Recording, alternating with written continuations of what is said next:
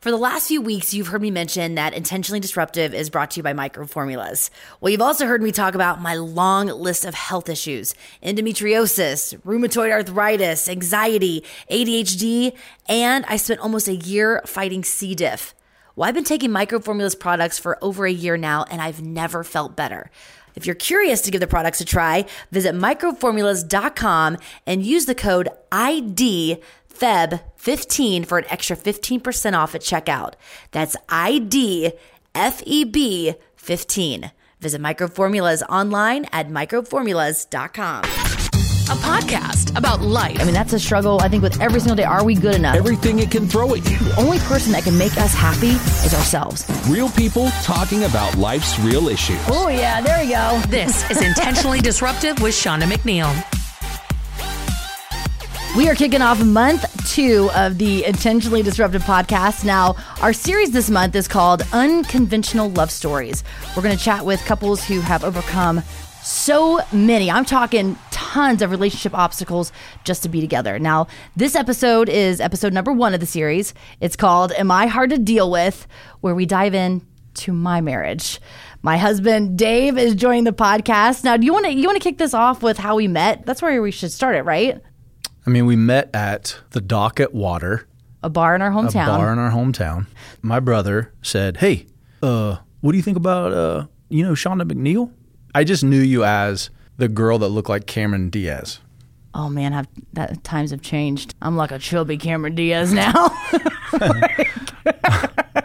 There was one time I got to stop saying that about myself. I was totally against going out with you because I thought you were a couple years younger than me. Bobby lied to me oh, your brother lied to you. and said no, she's 21 because he knew at the time I swore off dating girls that hadn't. This is so funny looking back on this because I, I was so like irrational, but I was like, I'm not dating any girls who haven't turned 21 because they need to go through their bar phase. Like they need to. Because the girl that, The girl you were dating before me. yeah, like she, was turned totally 21 bar and she went nuts and just started like, you know, Yeah, and I never went through that phase. no. So I said yes, and then then the date was set up. You showed up to this bar, and I'll never forget. it, Okay, I'm at this bar with my mom, who is at a prison going away party. Not not not somebody going to prison, but my mom was a, a, prison guard, and they were sending off one of their friends who had a, got a promotion. I think I, I can't remember, but I remember you walking into the bar like you owned the place. I will never forget what you were wearing. You had an Abercrombie polo shirt on. Okay. You had Abercrombie jeans and you had flip flops at the time. I thought you had the prettiest feet. But when you walked in, you were high fiving people. I owned the place. you owned the place. Like you were in your bar, which is funny because I think you were projecting because you were in your bar hopping phase at that point, right? Yeah, no, I thought I owned the place. I, I like legit. You did. You came in like you just owned everything. And that's what I do when I'm nervous. I Oh. pretend like I own the place. My friend and I, Bryce, were going out seven nights a week. So I come in dancing, high fiving, doing the freaking Tootsie But- Roll. the Tootsie Roll slash butterfly dance, which was big back then, right? Yeah. It was like two. But this I was don't know like how two. big it was. was but like- I it do was like remember this. I remember hearing, oh, hell no.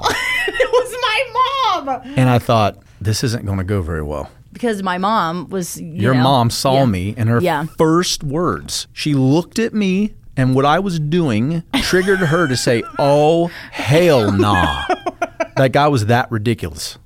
My mom is like so hillbilly. I mean, the thing is that she loves you. I think she loves you more than me, to be honest. I mean, now you mm-hmm. know. So then we we hang out that night. I remember being super nervous.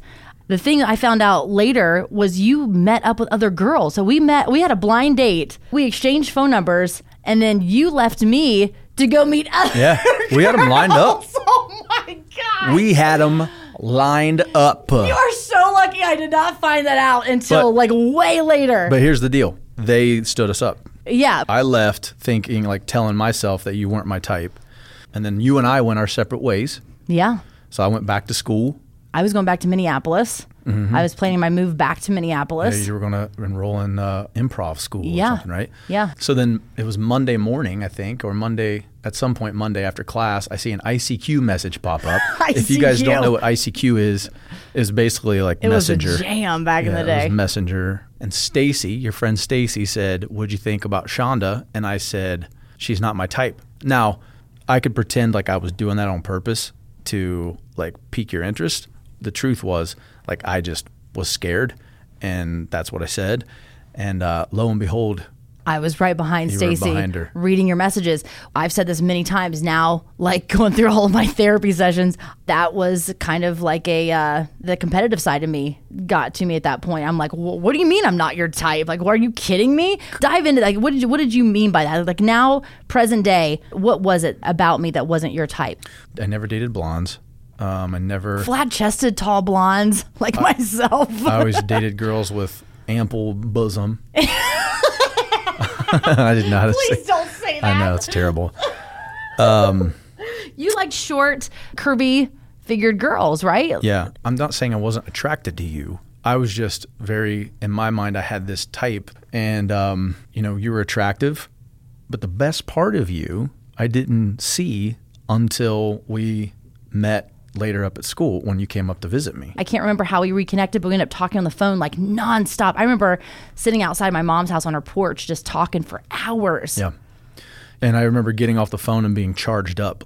The best part was the conversations and how you made me feel about myself. And it's a whole new world opened up where I realized that you could have like dreams with someone.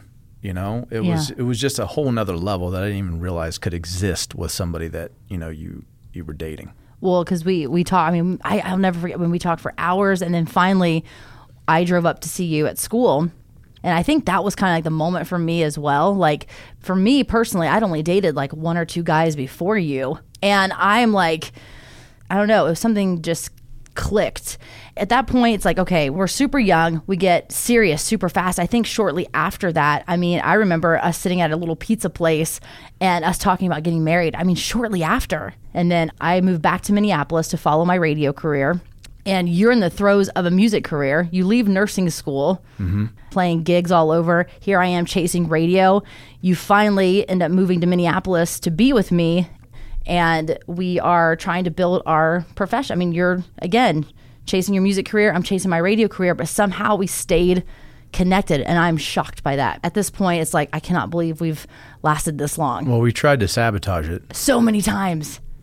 you wrote that journal entry to test me Yeah, I did. I this is I- this is one particular example, by the way. She wrote a journal entry to I- test me because she had trust issues, which I totally get. At the same time, I was having some trust issues as well. Yeah. questioning whether or not it, this is all too much too soon. Yeah. and then I read your freaking After I diary. told you not she to- told me not to. Yeah, I read it. and I left it out to see if you would read it because you were at my apartment by yourself. yeah, but we still got through that.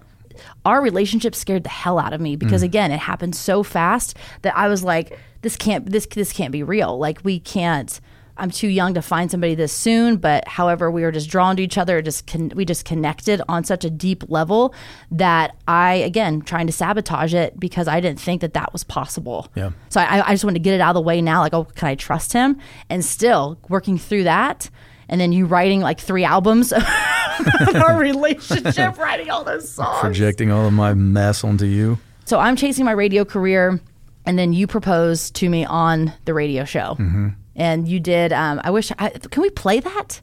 Yeah, we, I mean, Dave actually proposed to me on my morning radio show. I was hosting morning radio. I think we were in Mankato, Minnesota at the time. And uh, yeah, he did. I want to grow old with you from the movie from um, oh, Wedding Singer. yeah, ripped This- off Adam Sandler. You did. And I, he- in fact, let me just kind of scoot out of the way here for a minute.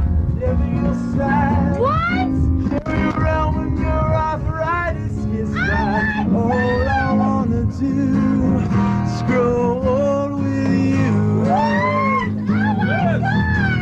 I'll get you medicine when your tummy aches. I'll build you a fire if the furnace breaks. Oh, it could be so nice growing old with you. I'll miss you. I'll kiss you I'll give you my coat when you are cold. I need you, I'll feed you, I even let you hold the remote control. So let me do the dishes in our kitchen sink. I'll put you to bed when you've had too much to drink. I wanna be the man who grows old with you. Oh. My god! I wanna grow old with you. What are you doing? Yeah. Sweet thing. Will you marry me?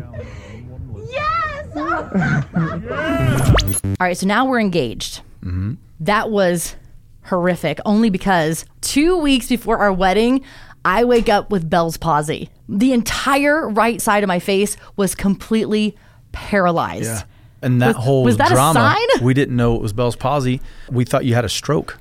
I was working an hour and a half away in Minneapolis. I get a call that your fiance just had a stroke. So, like, there's that. They rushed me to the emergency room. I was, I was doing the radio show and my mouth started going numb. And my morning show partner at the time was like, Shonda, you got to go to the hospital. Your face looks strange. Like it looks weird. Like it's hanging down. I'm like, what do you mean? yeah. What do you mean? And I remember thinking, is this like a sign? Like, because now we have to cancel our photographer. There was so much stress. We had, again, we just had a huge fight the night before. And I think our fight probably had a lot to do with you traveling a lot with mm-hmm. music and me, you know, putting my radio career at the front line, you know, and ha- that was kind of more important at that time than anything. uh, So it seemed that I don't think that really was. Well, it was it was income. It- like I was playing music, but I was putting all the money back into the band, so that was stressful as well on us. And all my Um, money was going really- towards us. Yeah, and there really wasn't. I wasn't communicating any sort of plan with that. I was just like had stars in my eyes that I was going to be this rock star. Yeah. There has never been a marriage on the face of the planet last the music business. And- alone, yeah. let alone radio and music, and then zero communication. But then, shortly after you had Bell's palsy, a hurricane hit our honeymoon spot did. around the same time, your grandfather got rushed to the hospital. They thought he had a heart attack. My mom got bit by a spider. Mom got bit by a Like two days before the wedding, and she had to be. We had to rush her to the emergency room. Yep. The horse and buggy didn't show up to take us to our reception. it was like one of those things that just like one thing after the other just kept happening. It's like, oh my gosh. Red Flag City. Red Flag City. I mean, from start to finish at this point, from Yeah. start to up until our wedding, there were so many things at that point. After we get back from our honeymoon, we get back to Minnesota. Then you move back to Ohio shortly after. It was pretty. Yeah, we it legit, shortly. by all counts, we separated. You and I, it wasn't like something that we both talked about, and it was like It wasn't. I pretty much told you I was going to do that. I stayed in Minnesota. You went back to Ohio for your music career and you had a bunch of tour dates lined up and you wanted to be with your brother who was your bandmate. Mm-hmm. So you had to travel. And then I stayed obviously in Minnesota for my radio career and we were separated. What I remember it being like October, It was like six months. October through February. Mm-hmm.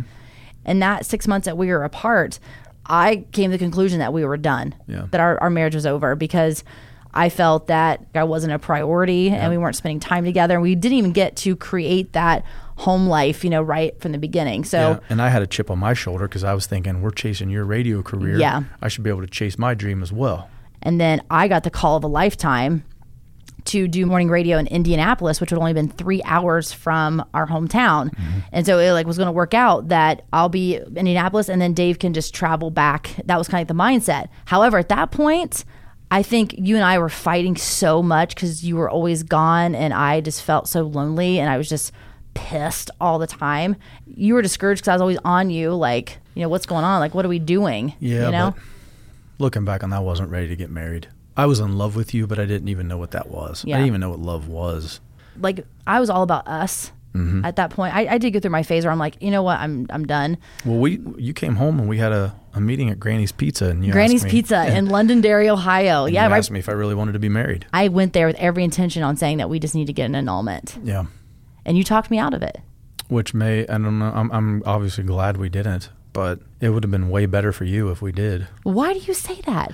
You always say that. because I was constantly in your ear trying to manipulate you into getting back to Ohio Yeah. so I could have the Yeah. best of both worlds. So Right. I could be married, be close to my family, uh, my my you know my uh, you know mom and dad and grandparents and brother, Yeah. be close to um, my friends I wasn't in a place to lift you up because I was so selfish and and lacking of self awareness at the time.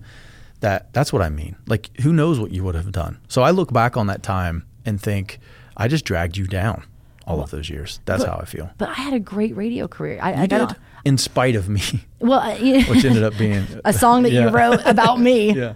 Um, you know, I think that um, as I work on myself and my self awareness back then, yeah, there are so many like kind of red flags, but it all boils down to I just believed in us. I don't know. It's hmm. weird. I just believed in us and I believed in you. I mean, even down to your music career. I mean, you were in nursing school. You weren't even going to play music. And I listened, you played for me one night after, you know, we had a date night. You know, we, we'd only been dating for what, a couple weeks. And you played for me. And I remember, never forget it. We were in your parents' living room. And I'm like, you should do something with this. And you're like, oh, no, I'm in, I'm in nursing school. And I'm like, no, you need to pursue this. You're so good. And, you know, I helped you with the plan. I remember driving you around and we were throwing up handbills. And I remember doing photo shoots and taking your pictures. And we had this plan as a couple we had this plan of how we were going to get you there and what we are going to do and then somewhere along the road you just went your own way and kind of left me out to dry. And i think with you know with my struggle was my job was bringing in income and with the music you wanted to do you were taking that to put back into the band which was fine i was still supportive of that but where i think my confusion always came from was the fact of like how can you not be supportive of my career and want to do everything you want to do when my job is actually bringing us in money so you can pursue your dreams and we're kind of both doing what we want to do and i think that sometimes was was very one-sided Yeah, it was. I mean, from day one, you lifted me up, and I did. I never. I uh. You did lift me up, though. You always. Uh, we went through phases. Please don't cry. Are you going to cry? Do we need to get tissues? You always lifted me up. You did. Babe, you did. We went through phases where it felt selfish, but most of the time you were there. You were my biggest supporter. I think that's what was so confusing for me and what I held on to. That's what it was. I was confused because when we were great, we were great. When it was bad, it was bad. And Yeah. at that time, being so young, I mean, think about that. We were so young, and I had my own issues. I have my own issues. It's not just you. I mean, I held on. I saw all those red flags. I probably felt that you weren't ready to get married, and I still kept going with it, going along with it. And I, I just believed in us as a couple, but also a lot of it had to do with probably my abandonment issues with me growing up and just, you know, trust. I finally found somebody I could like be with and trust and build That's that trust with. I used to, you know, you, you tell the story of when, when I said you weren't my type, that you your competitiveness kicked in. and Yeah. That wasn't it. You were triggered in an unhealthy way. Probably. So Yeah. that's what I mean when I say it would have been better for you. Now, do I like as we've gone through this together, I feel like we're I couldn't imagine not being together. We've gotten like when we've got both when we've got our energy pointed in the same direction, I'd I'll put us up against anybody. Yeah, absolutely. Anybody. Like I'll put us up against Jay Z and Beyonce. I swear to God. No, I know what you mean. And, And I think that's a side that people see all the time with us. and but the thing is, like, it came from an unhealthy place. Yeah, I agree. And I, I break down sometimes because I, I remember all of from from the get go, I was always felt like I was undeserving of doing what I wanted to do, and then you instantly made me feel like I was, Mm-hmm. and you were right because shortly after, like, we built a nice following, and Oh yeah, you guys blew up. and uh, and then I just got greedy and selfish and Let it go to your like head. You, you didn't your stuff didn't matter. It's again, I was very unhealthy mentally as well at that time. I was I think we both were selfish because I was always on for the next move, the bigger market, the more money, the you know bigger radio market, and I think you and I were just both on this kind of on the same same path individually that just clashed the Yeah. whole way up. But we stayed together, and I think that's the most important part is that we stayed together. Yeah, one hundred percent. Hey guys, it's Adam, and not only am I executive producer of Intentionally Disruptive, but also good friends with both Shonda and Dave. In fact, Shonda and I, I would consider best friends. We've known each other a long time. Uh, I've spent 12 years with the two of them. As you can hear in the podcast, both good times and bad, but one of my favorite things about Shonda and Dave is whenever you are in their home, you never know when you're going to find yourself in a family musical. People will just burst out in song, everything's a song, and the two of them are pretty in sync. In fact, they don't even have to be in the same room to join in. Listen to this one, one of my favorites, Caught on Tape. Watch this. Shonda doesn't know. She doesn't know I'm in here playing. But she loves the song.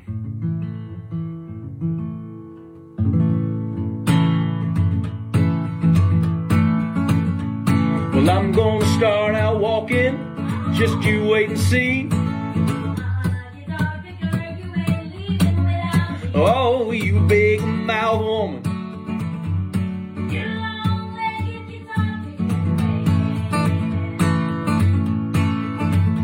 Well, we can work this out. Oh, yes, ma'am, I think we can. well, I stole the whole diamond, hoping I can shut your mouth.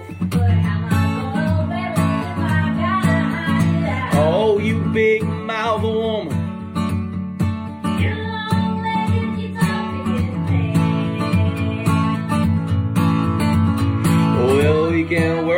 Out. Uh-huh. Yes, ma'am, I think we can. Well, I bought you a first class ticket on a luxury liner cruise. Oh, you big mouth woman.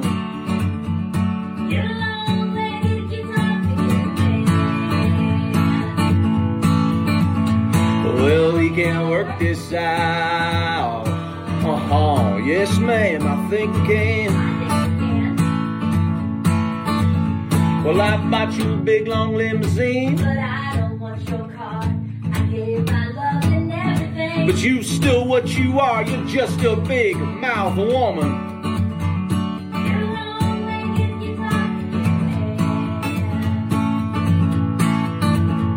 Well, we can work this out. Uh-huh. Yes, ma'am, sweet mouth.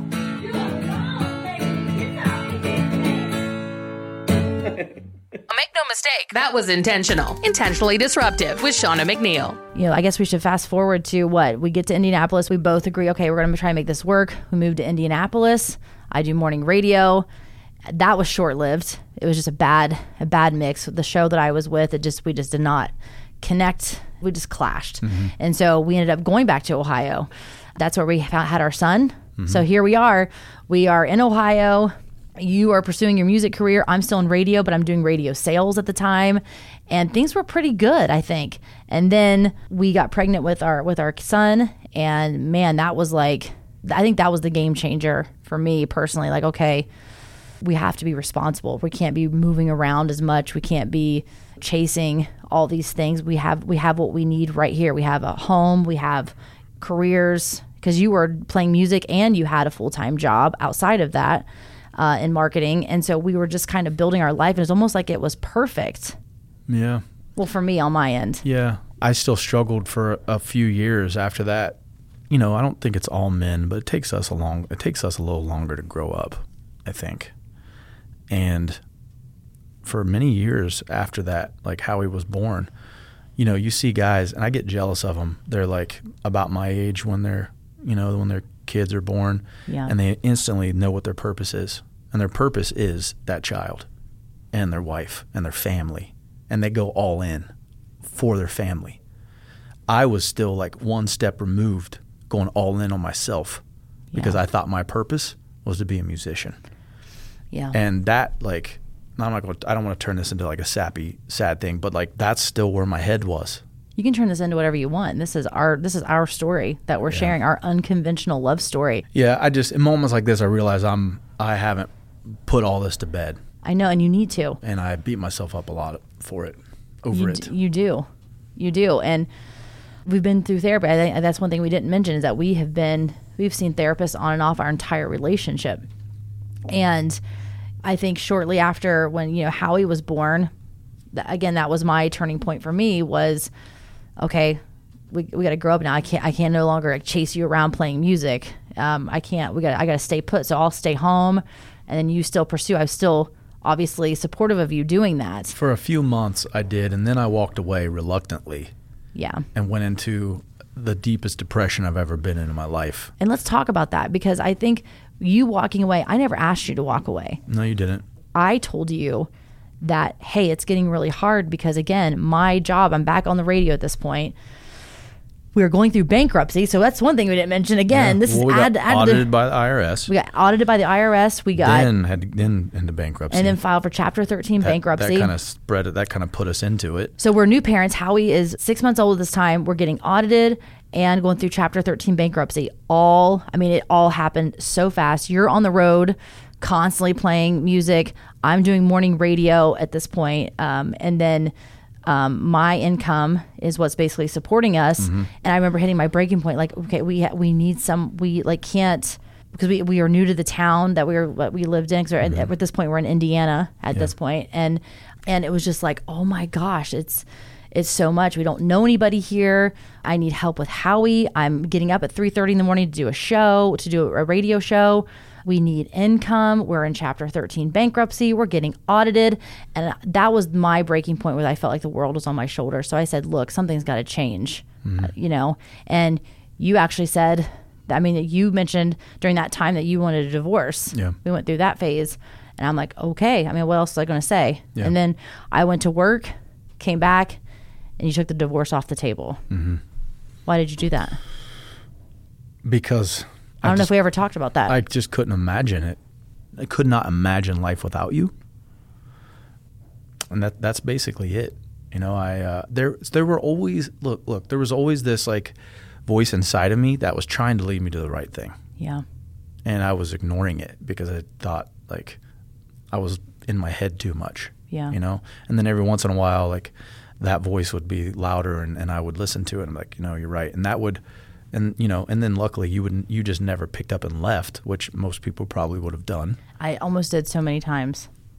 And and that's I think that's the thing. Like I'm a very volatile person. Like I was like how my upbringing was you lash out uh, Uh, you you grab the first thing you see and you launch it across the room. I don't know how many times I did that. I mean, I think mm-hmm. I threw a gallon of milk at your face. I mean, like we we there's there has been some pretty knockdown drag out fights. Legit, like fist fights. Yeah, like we have been like I mean People get really uncomfortable when I tell them that. Yeah. but it's true. Yeah, I mean- it's true. Yeah, and and so like when you would make me feel a certain way, like by you know making me feel like I wasn't important, I would lash out on another level, and then it just would. I mean, this was we that hasn't happened for years, but We haven't even had a real fight. And, and so long. It's I like mean, we still bicker and fight, we're but just it's nothing. like it's like I'm exhausted. I'm just so it's old married couple stuff now. you want to go for a walk today? so you leave music reluctantly, and that's when your depression kicked in, and that's when kind of like the downward spiral into. I, I mentioned this, um, I think, on our last month series randomly about the emotional affair. This was kind of like the kickoff to the emotional affair at this Yeah. point. Yeah, that was what teed it up Yeah. over the course of a couple Was of you years. leaving music? Yeah, because then I'm looking now instead of the validation from my family and the love from my family and my family being my purpose. Now I'm scanning my environment for validation. And then, and then in the midst of all this, I get sick. Yeah, I get sick. We couldn't find any answers. yeah, I was super sick. I had abnormal blood work. I was feeling terrible. I was like fainting. Um, randomly, this is our so what, Howie was what about eight nine months at this point, and I just got really super super sick. They diagnosed me with Meniere's disease. They diagnosed me with Cancer. Cancer. I mean, they thought it was With breast cancer. Yeah, I mean, it was there were so many things we could not figure it out, and so again, you scanning around for the validation. Then now I'm sick, so that just kind of sinks things kind of lower. Then obviously I'm still juggling my radio career. You're trying to find your way. We're raising our son, and it was just madness. It was utter madness at that point. And what my diagnosis process was what three years. Finally got diagnosed with stage 4 mm-hmm. endometriosis ended up getting a hysterectomy at 31 and howie was what five at that time right five or 6 mm-hmm. but like right around that hysterectomy time is when the emotional affair for you which i didn't know at the time was completely like it was full blown emotional affair at that point I think it was full blown after it was taking hold around that time. yeah The reason why I say after is It was it was at its peak when like Halloween and we were like walking around. So it was post surgery. You yeah. were I had the surgery in August. yeah, you were kind of not necessarily healed, but pretty much. Yeah. You know, you were fully mobile. But I was that, mentally- That was when it was at its peak, and and it, you found everything in November. I found your emails. Yeah. Yeah, E- so it was like- corres- between both of you. it was like an eighteen month process Yeah. that I was talking to this woman, and I knew it was wrong. That you worked with. that I worked with, and I knew it was wrong, but at the same time, I wasn't doing anything physical. So that side of me was telling me I wasn't doing anything wrong. So it was like this internal struggle, But you were sneaking around. but I was sneaking around. That's why Yeah. I was saying. That's what I mean. Like Yeah. I knew I was doing something wrong, and that this is what and she me. and she completely left you hanging because she completely denied everything. I'm like, I got emails. Yeah, she just like, no, it wasn't me. It was him. whatever. I could see it right here. And that that right there was the. I mean, again, another crushing point for me, and how I mean, God, that that completely changed. I had to mourn our past relationship. I still, again, we stuck it out. We talked through it, and again, at this point, I had just got a job offer in Houston. Make, Mm-hmm. I mean, like it was a salary was just. I mean, it would be crazy to turn that away. So I had this huge job. I told you I wasn't going to move. I told you, yeah, you told me you weren't going to move, and I get this huge job, and um, you know, Howie's what six, and here's this job that you know I'm going to take. I just found these emails with the emotional affair, completely just. I mean, you talk about your ass falling out of your butt, or wait, your heart falling out of your butt. it's getting late, and I mean, I literally none of it made sense to me. None of it made sense. Like the person that you had the emotional affair with didn't make sense. I thought I did everything right and I was doing everything right. Like how could this happen? I mean, our sex life, we never have had to worry on that level. Our sex life was great. I felt like I was giving you attention and love and care and I was there for you. And so I was basically killing myself to make sure I gave everything 100%. How that's how that was my interpretation of it. But then when I really reflect on that time and what your needs were, I was probably exhausted at that time. I was just exhausted. Well, you you know, you said you were confused. I was confused as well. Like Yeah. I I didn't even understand what I was doing. Yeah. I remember having a talk with my friend saying like, I don't wonder what am I doing, man? I was like, I love my wife. I don't love or even really like this person, but I enjoy the attention. Yeah. I really enjoy God, the and that was so hard uh, reading those emails. Not only the email exchanges between you and her, but the fact that all these people that like I worked with, because you know you worked for the hospital, and the person, the girl, the woman works at the hospital, and then all these other people that I ended up working with, just cross promoting with our radio station. I was doing mornings on, and I would see these people. So not only was it like heartbreaking to see the mess between you and her, but then see like realize how many people knew about it that I didn't. That so I'm, I felt so stupid and embarrassed. And then as we've talked about this, I mean, oh my gosh, we have talked about. I'm talking like no sleep nights. I mean, just over and over and over again, trying to get understanding. You realize it had nothing to do with me, and it had nothing to do with her. It had everything to do with what you were going through. That was basically whether you ignored it, I ignored it, but it had nothing to do with me. Do you remember me saying that to you? Yeah, but I didn't care at that. You, I know. Yeah, I, I, like- but what I mean is like when I At that look time, I didn't I, care. when I look back on this, like I guess as I'm trying to tell myself that I'm not a piece of trash, that there so was far removed from there that. was a some still there was like a there was good in me. Like I, I knew it was in there. Like I, I knew I told you. I remember like we had a lot of our fights because I really didn't feel like I did anything wrong, but I knew I did something wrong. It was so confusing and conflicting and but eh, you know, at one hand I was doing this, but at the same time I knew it wasn't it wasn't about her. It wasn't Yeah. about you. I knew I knew there was something wrong with me. I knew like I wasn't looking at the world. Uh, just my whole perspective around Yeah. the world was skewed in the wrong direction. I was selfish. I lacked self awareness. I all of these things. Like I, I anyways, it um It took a long time. I think we're still. You've asked me this because sometimes it'll just randomly pop up, and like I'm still here, and we're still together because I know that you are the most amazing human being. You're to me, you're the most amazing human being I know. You are the most interesting person I know. You are the greatest dad, and you're the greatest husband. I could not imagine. So I, I I've completely forgiven you for that. I've mourned our old relationship, which now that we're reflecting on it, wasn't that f- good? I mean, now That's that what I'm I mean. That's what I say. I, you would have been better off. But no, I wouldn't have because we wouldn't be here where we are. Yeah, and I realize I haven't forgiven myself I know. At That's what I'm realizing too. at all. Like I, I it, it. But I'll be why not? part of me. Because you know, you know that you're, you know, like you said, you know that you're a good person. You know that you, you are so good. There's I'll, so I'll much be honest good. with you. I think I think there, and I lear, and learned this as part of therapy. There is a part of me that is more comfortable with sadness. Yeah. I'm more comfortable, so I will. I will have a And I tendency. stay, I stay busy to avoid it. and I have a tendency, like, yeah, like I will. Here's, a, you know, I, I was talking to, um, uh, well, actually Spencer. So One of our coworkers. one of our coworkers. Yeah. Um, we were having a discussion about music, and he, you know, the conversation basically came down to, he listens to music to change his mood for the better. Yeah. So he listens to music to change his state from negative to positive. That's what I do too. You know why I listen to music? To make yourself sad. To hit the bottom of the barrel, and Yeah. to stay there. That's the artist in you. I I want my heart to just break a thousand ways, and I just I've, I I like. So I think there's a part of me because I have to snap myself out of it Yeah. and push myself out of my head. I have to go, dude, stop. Yeah. I will play victim Yeah. if I'm not careful. I will play victim. I will scan my environment and find people that are out to get me, so that I can then feel sadness. So I think, you know, And I do the polar opposite of that. yeah. So I, I do think that, um, you know, I, I maybe I'm wrong when I say I'm not over it. Maybe I'm maybe that I still haven't gotten over that, or maybe you you never get past those tendencies. Maybe it's maybe the win is you're aware of them.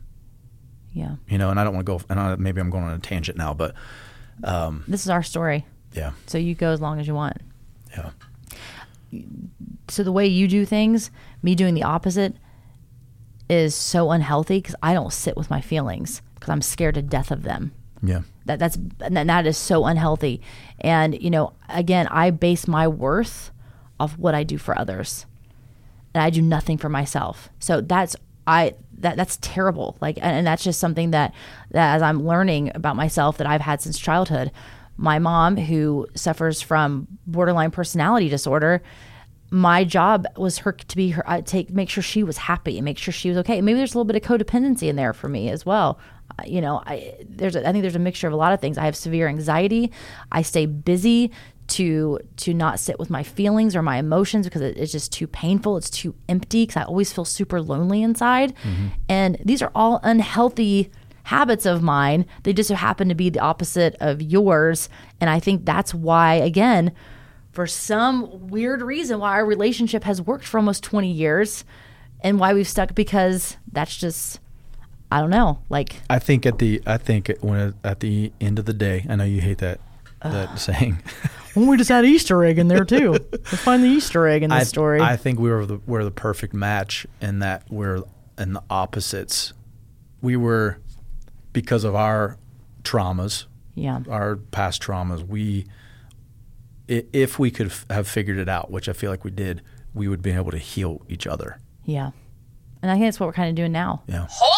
Here's one thing you need to know. Hi, this is Sarah Bybee Fisk, life coach with Microbe Formulas, and here's one thing you need to know about marriage. It is super common for us to get married with the idea that we are now with the person who is going to make us happy. All kinds of movies about it, songs about it, everything. But what the problem with that idea is that it gives someone else the job that is actually ours. It's my job to make me happy. It's my job to think that I'm valuable.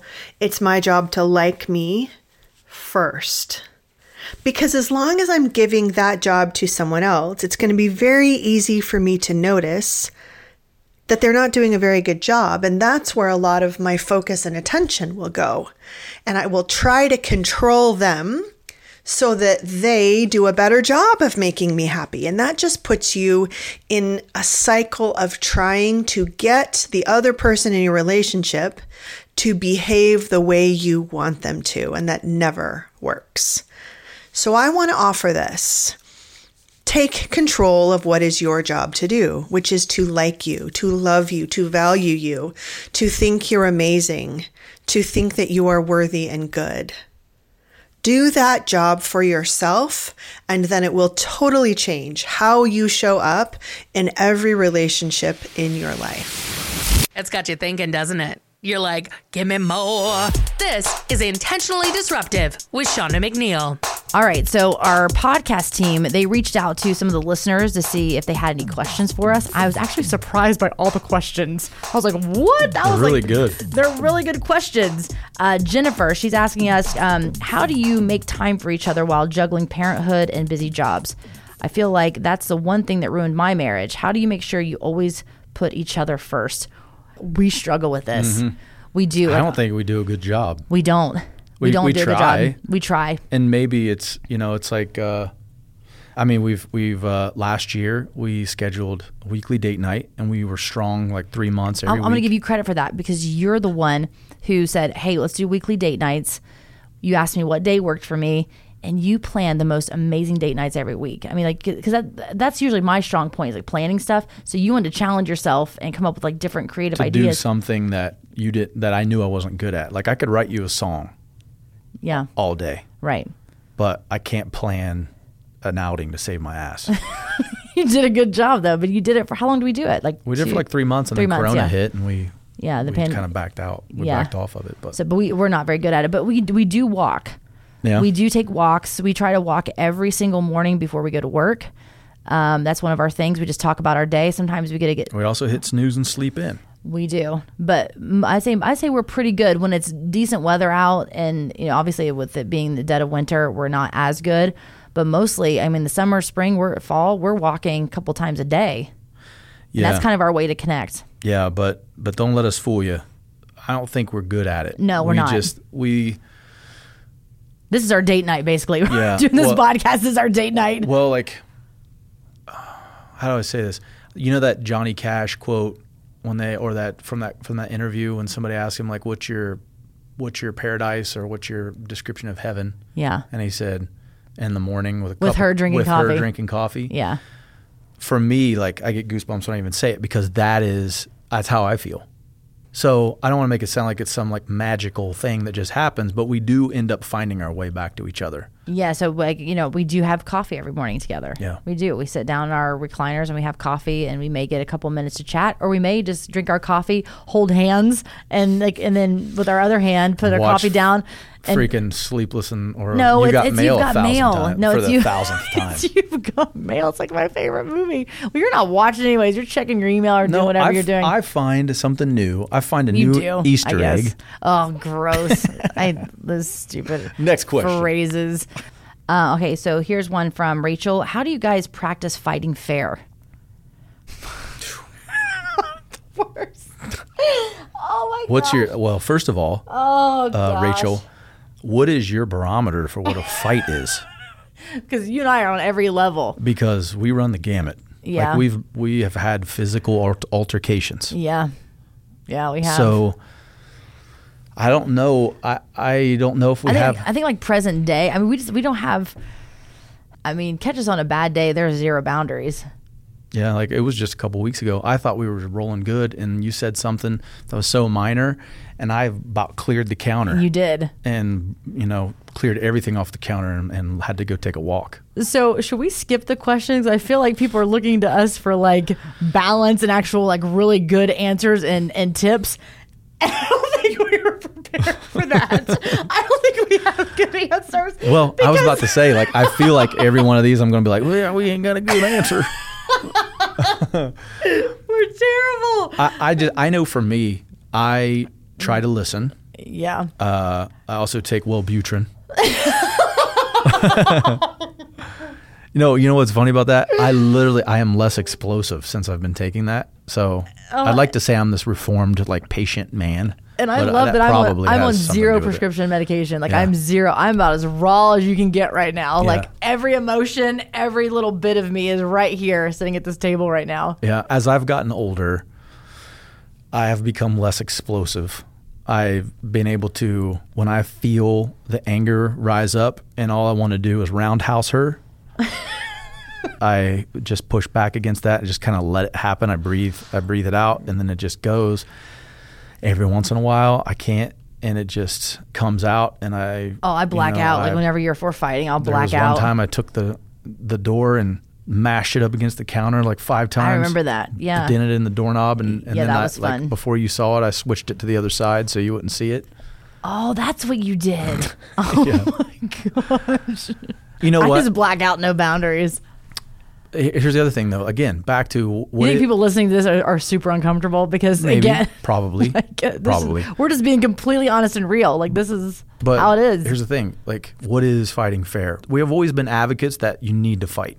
If you're not fighting, something's wrong. Something's wrong. If you're, not, if you're not communicating, I've seen it play out in relationships. Yeah. Where People they- just give up. They're- They it's give not worth up. fighting. They give up. It's not worth fighting anymore. And then you see it. You see it manifest in them like talking bad about each other, taking side shots, taking jabs. Shonda and I, we will straight up start fighting right in front of you.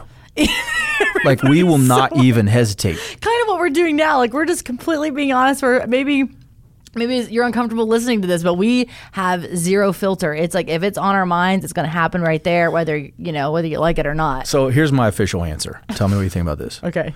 You need to define what fighting fair means. Define what fighting fair means. Like I've learned, I'm not going to call her crazy. I'm not going to try to judge what what she did or what happened. I'm just going and I'm going to listen. And then if I at any moment if I feel like I'm going to lose control, I leave the room. Or I'll go for a drive or take a walk. Take a walk, or just jump out of the car like you've done. Or jump out of the car. You've jumped out of the car so many times on your walk of tears just to get away. Yeah. Because I'll, I'll just jackhammer. I have like the nickname in the house called the jackhammer. Because Yeah, I just Shonda want- will keep asking you questions until she gets the truth. until I get to the, the bottom and, of and it. And even if you've told her the truth, she'll I'll ask still- you ten more times. I know trust issues. sure- yeah. yeah. I'm just as messed up as the next person. Yeah, I hope that's helpful. Um, so our last question: How did you ma- how do you manage work life balance? We're terrible. We are both Actually, uh, workaholics at heart. I mean, so- we are. We so- both are. We both are constantly Yeah. chasing success. So much so that I, I think I've started to adopt the phrase work-life integration. oh, what, when did you when, did you get on your own road? did did you just go? Did you just dro- We've- jot no. down your own road and, Listen. and never tell me that? We no, that's we've, new. We've talked about this. I, in your head, we've never talked about this one. I swear to God, we have. Pinky swear. I probably shouldn't say swear to God. I swear we have. Pinky swear. Pinky swear When? on our walks. Oh, then I wasn't paying attention. And and mind you, it was the original vision. Remember when we moved to Minneapolis and you were like, "What do you want to do when you grow up?" And I was like, all when I, care- grew up, I said, what? "Why do I, was sound like, like all, a girl?" all I want to do is have freedom to just do whatever we want, live wherever we want, and and that and that's it. And but do but love our work. So Yeah. that's work life integration. I think. However, we do fall out of balance we do. a lot. and I have a tendency again my my whole thing is I base my worth off of what I'm doing for others that includes my job you my husband and and Howie um, as my son I I will put every, put myself last to make sure that I'm not dropping the ball in other areas and again, that's why I'm like a sickly 87 year old woman because I'm going to kill myself trying to do all these things. So when I give work 100, I try to give work 100%, you 100%, and Howie 100%. And most of the time, as now I'm getting older, I fail miserably often. For me, it's all about perspective. I uh, and listening to you. So, I for the first time in my life, the last two years, my annual goals, the the top three, have nothing to do with me. Yeah. So that's what kind of keeps me in balance. Like this year, it's the year of Howie. I'm all in on helping helping him with basketball. He's all about dad too, which is. 'cause he, he's always been my like partner in crime. Like Yeah. him and I have always been. Like, he's always been a mama's boy, so to speak. Yep. And now he's in dad mode. So like I'm I'm struggling with that. I mean, I have a meltdown probably daily on him not wanting to hang out with me. like he's 12 and he's like, "Mom, I want to play, play basketball with dad." Yeah, last year one of my annual goals was to, and it was more of a, a habit goal. It was to to do a weekly date night with you. So I think it's um I know I mean it's it's in the word balance, but it's you know, I think if you set yourself up at least this is at least this is work. I don't have the answer. This is what's working for me right now. Right? Yeah. Is setting yourself up to put your family ahead of your work and scheduling that time so that it's not quote unquote soft time, so that it's not easily taken. But Yeah. you still will. And you have to be kind to yourself and you have to listen to each other. Like when you call me out about working too much, Yeah. I get pissed. I know you do. But once I push back against that emotion, I just kind of let it process. I realize I'm so blessed and lucky that you will tell me that. Yeah. Because that to me, I've learned is my that's my alarm. Whenever you have now spoke up to tell me I'm not spending enough time with the family, that's my alarm clock to go, dude, snap out of it. You need to rearrange stuff. It's just getting a little out of control. That was our last question. So can we just like recap? Married young, Mhm. married super young. We had illness, fifteen plus moves, Mhm. chasing music career, chasing a radio career, Separated. almost divorced probably twenty seven times. I think bankruptcy, I even bankruptcy, IRS audit, house foreclosed. IRS audit, Didn't house talk about the cars that got repoed. Oh yeah, we had that happen. Oh my gosh, we could go on and on for hours. Long story short, we are very unconventional. I would say, right? I mean, because Yeah. our relationship, people. I, I think. I mean, we should be proud that we've been together for as long as we have. You know one thing I've learned through all this? What? You can't hide a car from a repo man. I was. I, I thought I could get him. I remember thinking, I remember thinking, dude, Is it sad that we can laugh about? I mean, I'm glad that we can laugh about it now. I remember And taking that Lexus. No, it was my Honda Ridgeline. and thinking, I took it to work. well, no, I left, I kept it in the garage for so long because I'm like, he's going to have to bust this garage door down. and then I remember thinking, I could just hide it around town. He'll never find it. Oh. Those dudes, man, they're they're good. They found it at the radio station and repoed it right there. Yeah. So we have we've been through a lot. I'm I'm actually like the one my one goal for this episode was to not cry. Yeah, well, My toes have been crunched. No, my toes have been crunched this whole time. Yeah. Because that's probably like I just wanted to I wanted to be able to stay like connected and in tune with with you know our story and not because you know me once I get emotional and I start crying, I need a nap. And Yeah. I, I'm done. I'm out for the count. I'm I'm useless. I'm useless once I get to that point. you did good. But you you almost got me Oh, I did. because you started to get emotional. Oh, yeah. Well, I did. get well, you emotional. did. You did get emotional. Tonight on Lifetime. I came to the conclusion that we were done. Yeah. That our, our marriage was over. Sometimes the best love stories are unconventional. If I feel like I'm going to lose control, I leave the room, or I'll go for a drive or take a walk, Or just jump out of the car like you've done. or jump out of the car. Shonda, Because you know me, once I get emotional and I start crying, I need a nap. Dave. I know for me, I try to listen. Yeah. I also take Wellbutrin. in the made for TV movie, No One's Watching. Am I hard to deal with? Yeah. Am I hard to deal with? Yeah. Am I hard to deal with? Shonda and I, we will straight up start fighting right in front of you. like we will not even hesitate. Two people overcoming life's toughest obstacles. Separated. Almost divorced probably 27 times. I think Bankruptcy. I even bankruptcy. IRS audit. House foreclosed. Cars that got repoed. So that their love can conquer all. You know, well, that's a load of crap. Look, honestly, we're shocked they're still together. Cameron Diaz as Shonda I'm like a chubby Cameron Diaz now. and Bear Grylls as Dave. You know one thing I've learned through all this? What? You can't hide a car from a repo man. With special guest Dog the Bounty Hunter as the Repo Man. you think people listening to this are, are super uncomfortable because Maybe. again, Probably. Am I hard to deal with? An unconventional love story But don't let us fool you. I don't think we're good at it. on Lifetime. What? What? Oh. Just canceled by Lifetime. Airing never. Whoa, hold up! Did you hear? Yeehaw. On the next Intentionally Disruptive with Shauna McNeil. Coming up next week, it's episode number two of the Unconventional Love Story series. It's called I Heart You Through the Ups and Downs. Now, this one's all about being in a relationship while struggling with a mental illness. No, it's not Dave and I.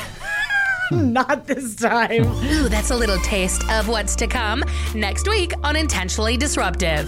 This podcast is all about everyday people sharing their story, their triumphs, because I mean, we're all broken. Every single one of us are broken and a constant work in progress. And this is all about people helping people, and you've helped me today. Intentionally Disruptive is presented by Microbe Formulas. Creating solutions at work is what we do. Restoring hope and health is who we are. Visit us at microbeformulas.com.